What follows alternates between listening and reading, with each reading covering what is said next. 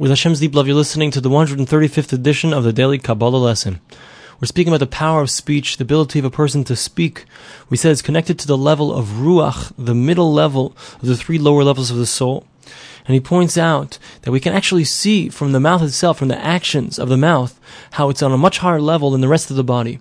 Because whenever there's an action required by the rest of the body, so it requires thought, then it requires concentration, preparation, and the action that's done is actually done quite slowly.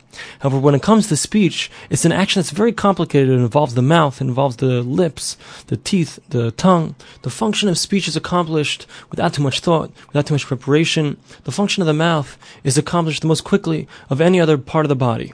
And the idea is because the mouth represents, it corresponds to the level of ruach, which as we said connects the upper level of the soul, the neshama, which is involved in thought, which is the fastest possible, to the lower levels of the soul, which is nefesh, which corresponds to the physical body, to the actions that are done quite slowly. So the ruach, the spirit is in between, and the, and speech, which corresponds to that, has aspects of both. It's both quick, and in a certain sense, it's also slow. Now we re- return to the Nefesh Chaim himself, Again, he quotes another piece of Zohar. It says that somebody who says a holy word with his mouth, a word of Torah, so that sound goes up above and it awakens the holiness of the upper king, of the exalted king, and it crowns his head, and then there's a tremendous amount of joy above and below. And he says you should see also in the Zohar in Parshas Vayakhel where it says the unbelievable awesomeness of the concept of speaking, specifically speaking words of Torah, that all the worlds are lit up with joy.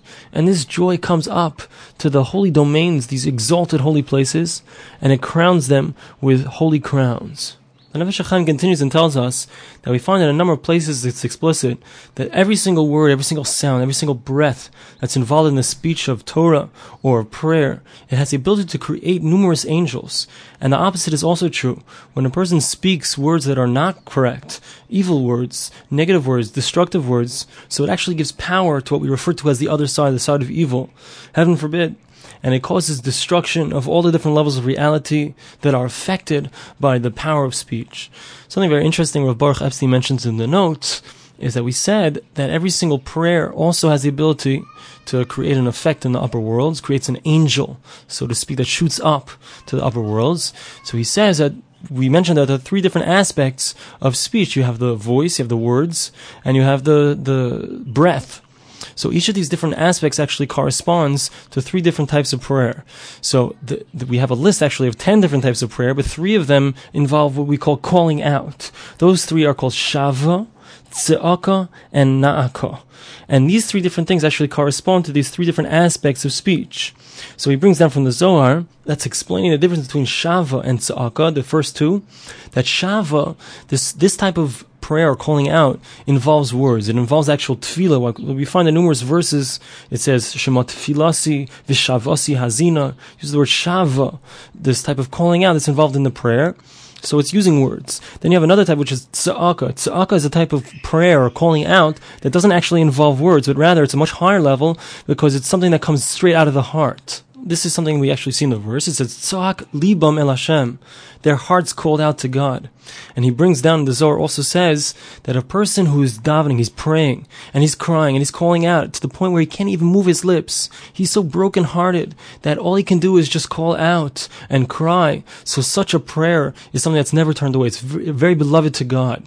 So we see that the first level is the words themselves, again. Then we have the second level, which is the voice, the sound. And the third level is the breath. So the third level is what's called na'aka. And he explains, he brings down from the Sefer Sha'arim B'Tfila, that the concept of na'aka is where a person didn't even intend to actually pray, but rather a person is having some kind of difficulty. And during that difficulty, he groans. And that groaning, he directs it, he sends it towards God. So despite the fact that this is actually something which is a natural response, let's say, to difficulty, if a person takes that natural response and sends it towards God, so it corresponds to the level of hevel, of breath, and that's actually the highest level, the most powerful of all the prayers, where you take something which is a natural response. Let's say someone's crying about something, and he turns to God with those, with those tears, and he directs his prayer towards God, that has the most power. And this is a level, again, it's even higher than speech. It's higher than, than any words that a person can say. It's higher than even just sounds. It's taking the emotion, it's taking the feeling that's inside of one's heart, and directing it directly to God and praying to God without even words, without even the sound